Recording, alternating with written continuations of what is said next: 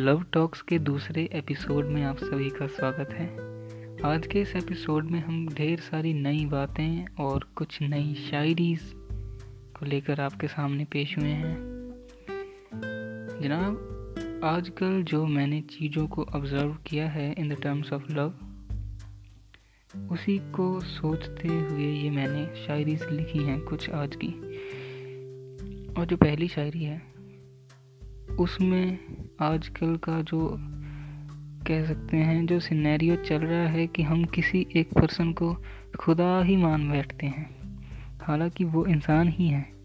जनाब, जो असल में खुदा है, लोग उस पर भरोसा नहीं करते। लोग नहीं मानते कि कोई खुदा होगा भी, पर किसी एक स्पेसिफिक पर्सन को उसके लुक्स की वजह से या कुछ कुछ क्वालिटीज़ की वजह से उसको खुदा मान बैठते हैं। अब मैंने यहाँ पर कहा कि लुक्स की वजह से। तो कुछ लोग कहेंगे, अरे, प्यार में लुक्स वगैरह, ये मैटर नहीं करती। जनाब, लुक्स बिल्कुल मैटर करते हैं। हम क्या कहते हैं? पहली नज़र में प्यार हुआ। नज़र में हुआ ना? अगर हम, मान लीजिए there if somebody is blind literally if someone is disable and he is blind then पहली नज़र में उसको प्यार हो सकता है? बिल्कुल नहीं होगा। और इफ़ इसी केस को आगे बढ़ाते हैं कि if someone is blind and उसको भी किसी से प्यार हुआ तो किससे प्यार होगा उसको? जो मान लीजिए उसकी सेवा कर रहा होगा, जो उसको सिंपथी देगा तो ये सिंपथी वाली बात क्या हुई? ये उस पर्सन की क्वालिटी हुई।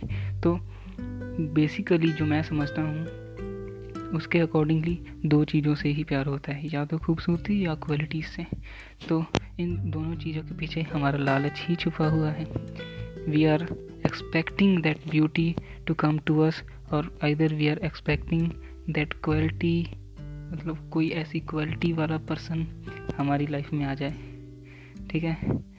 तो और अगर बाई चांस आ भी जाए कोई हमारी लाइफ में ऐसा इंसान तो उस इंसान को हम खुदा मान बैठते हैं। तो इसलिए मैंने ये शायरी लिखी है।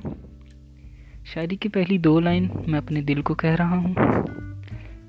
तीन लाइन की शायरी है, पहली दो लाइन मैं अपने दिल को कह रहा हूँ। तीसरी लाइन, मैं जिसको अपना दिल समझता हूँ, उसको कह रहा हूँ।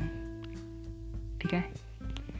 तो पहली दो लाइन पेश करता हूँ कि मोहब्बत की ओर जा रहे हो, अनजान होना अपने दिल को कह रहा हूँ कि मोहब्बत की ओर जा रहे हो, अनजान होना। जहन्नम को जन्नत समझते हो, नादान होना। तीसरी लाइन, मैं उस पर्सन को कह रहा हूँ जिसको अपना दिल समझता हूँ कि मैं खुदा मानने की गलती कर बैठा था, कि मैं खुदा मानने की गलती कर बैठा था। मुझे सच सच बताओ, इंसान होना। तो जनाब, इस एपिसोड को, इस पॉडकास्ट को फॉलो करके ज़रूर थोड़ा प्यार दीजिएगा। और कोई भी सवाल जवाब हो तो प्लीज़ ईमेल एड्रेस पर मेल करके मेरे से बात ज़रूर करिएगा। अगली शायरी जो मैंने लिखी है, वो कुछ हालातों को समझते हुए लिखी है, जो हालात उस पर्सन पर गुजरते हैं जिसको प्यार में दगा मिला हो। या जिसका दिल टूटा हो तो शायरी कुछ इस तरह है कि जो मुझ पर बीती है, जो मुझ पर बीती है, मैं चाहता हूँ कोई तुझे इस्तेमाल ना करे। जो मुझ पर बीती है, मैं चाहता हूँ कोई तुझे इस्तेमाल ना करे। कोई अपना तेरे अपने खंजर से तुझे हलाल ना करे। इस शायरी को टूटे दिल वाले या जिसकी एक्सपेक्टेशन को किसी ने तोड़ा होगा, वो ज़रूर ही समझे होंगे। एक और शायरी आपको सुनाता हूँ, जो मैंने कुछ दिनों पहले लिखी थी, पर खैर, आपके लिए तो बिल्कुल नई ही है। कि मत पूछो नतीजा मोहब्बत का, मत पूछो, नतीजा मोहब्बत का जो हर शायर का हाल है, मोहब्बत की ही तो मिसाल है।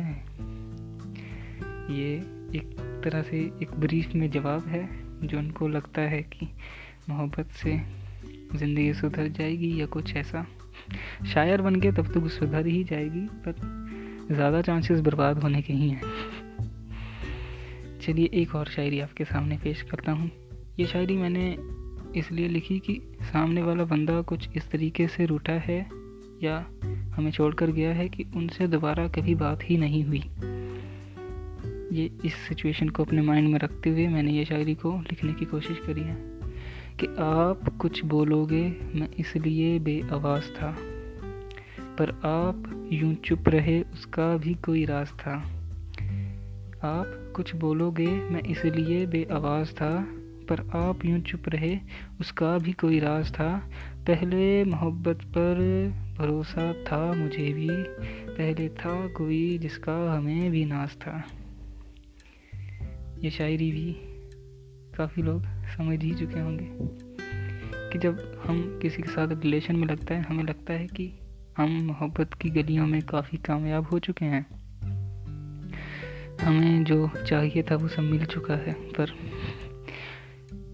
बाद में मिलता है हमें, जो हम डिज़र्व करते हैं, जो इतना समय बर्बाद किया हमने किसी के पीछे। रिज़ल्ट तो लास्ट में ही आता है। Anyways I am not praying और विशिंग कि सबके दिल टूटे। आई एम ऑलवेज प्रेइंग कि सब के दिल जुड़े रहें, सब खुश रहें, आबाद रहें। By this podcast I am just sharing my experience my shayaris my thoughts I am never trying to hurt anyone किसी को कुछ बुरा लगे तो प्लीज़ ई मेल एड्रेस वहाँ पर मेल ज़रूर कर दीजिएगा। अब मिलते हैं अगले पॉडकास्ट के एपिसोड में। तब तक के लिए ध्यान रखें अपना, अपनी फैमिली का। Good bye